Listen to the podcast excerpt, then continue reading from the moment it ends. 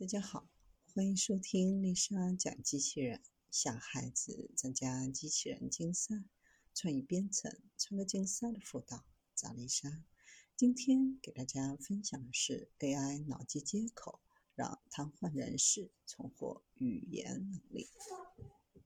在机器上出现一个说话的虚拟人，与一般虚拟人不同的是，它通过脑机接口来控制。操纵他的是一位残疾的女士。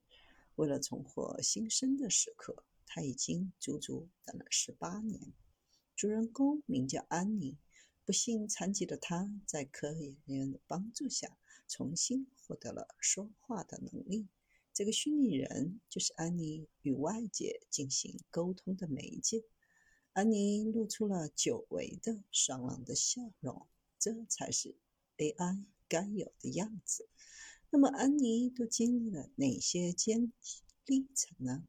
三十岁时，安妮由于不明原因患中风，最终导致严重的瘫痪，全身的肌肉都失去控制，甚至无法呼吸，更不要提说话了。经过多年的物理治疗，安妮终于能够移动面部肌肉，但距离能够说话依旧相去甚远。后来，安妮的头部也慢慢可以移动，借助一种设备，可以在电脑屏幕上缓慢打字。尽管效率不是很高，每分钟只能打十四个字，但正是这一点突破，给了安妮生的希望。事情最大的转机出现在二零二一年，安妮读到一项关于脑科学的研究。了解到，科学家们正在尝试通过一种植入式神经设备，帮助瘫痪的男子恢复交流功能。这项实验实现了零的突破后，能够翻译出的词汇量还比较有限。安妮看到后，决定报名参加这项研究，为了帮助自己，也为了帮助更多的人。当安妮在康复医院时，语言治疗师不知道该拿安妮做什么。参与这项研究给了安妮一种使命感，觉得她正在为社会做出贡献，感觉就像自己又找到了工作一样。能活这么久，真的太神奇了。安妮在 Alive 的时候就真正的 live 起来。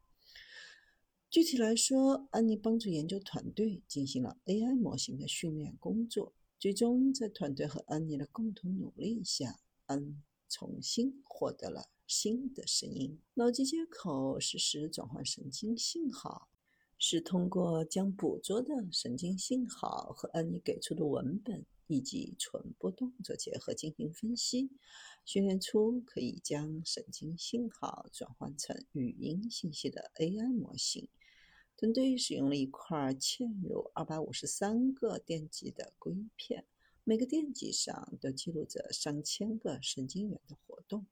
与前一代不同的是，这项研究的分析过程更加注重因素而不是单词。识别出的因素会重组单词，识别速度达到了每分钟八十个字，远远超过了之前的十四个，词汇量也达到了一零二四个。安妮的女儿还提供了一份安妮患病前在婚礼上说话的视频。这使得数字人的声音也能够和安妮患病前十分相像。我们在与人交谈的时候，除了说话的内容，面部表情也传递着重要信息，甚至对文字的含义也有影响。正是考虑到这一点，成果在输出声音的时候，同时也在模拟操纵者的表情，使得交流更加自然。未来还计划将这一成果便携化，加入无线传输功能，让更多的人沟通变得更容易。